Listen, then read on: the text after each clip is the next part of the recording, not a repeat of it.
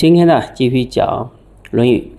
啊今天呢，讲到这个子夏曰：“子夏曰：贤贤易色，师父母能竭其力，事君能治其身，与朋友交，言而有信。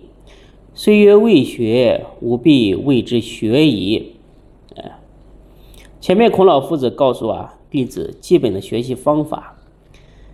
不是单单文字上或者是口头上讲讲而已。所谓巧言令色，先以人，哎，正是说明了上面的这个观点。所以这个学是靠实践出来的，真才实学，贤贤易色，啊，可以从两个方面来进行表述。第一个贤是动词，是代表爱好。喜欢，把爱好、喜欢、敬重有贤德的心来取代爱好美色。通常啊，在美女的面前，虽然你没有动心，但是潜意识里面不知不觉的就会上前打交道，话也多起来了，也爱表现了，嗯。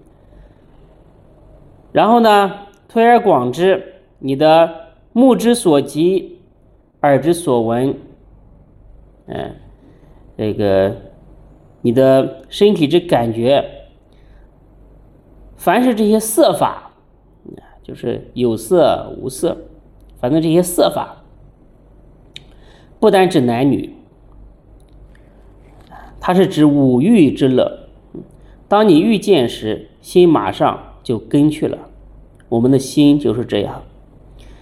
就像那个猪八戒一样，看到美女啊，这个心啊，看到这些色，种种色相，心就跟着去了。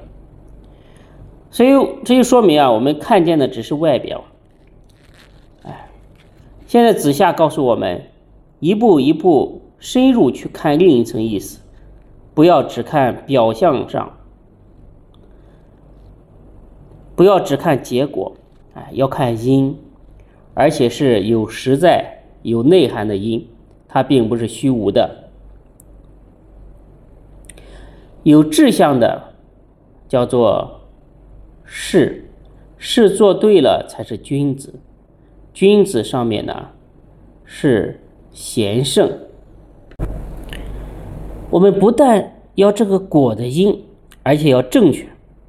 儒家的正因和佛法、道法。是暗暗吻合的，因为他看内心，不在表面上的五欲之乐。像管仲把天下打下来，哎，儒家呢也不会去重视他。所以孔老夫子曾说：“富贵于我如浮云。”孟子更说：“如彼其悲也。”正确的因果关系如果看不清楚，只求于眼前的果，将来对人生啊必然是一个大的损害。那有了以上的基本内涵，行为呢？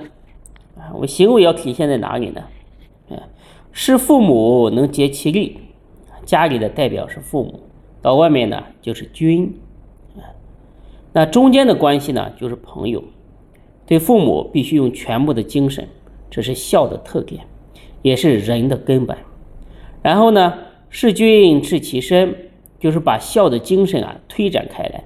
引导到整个社会，与朋友交，言而有信。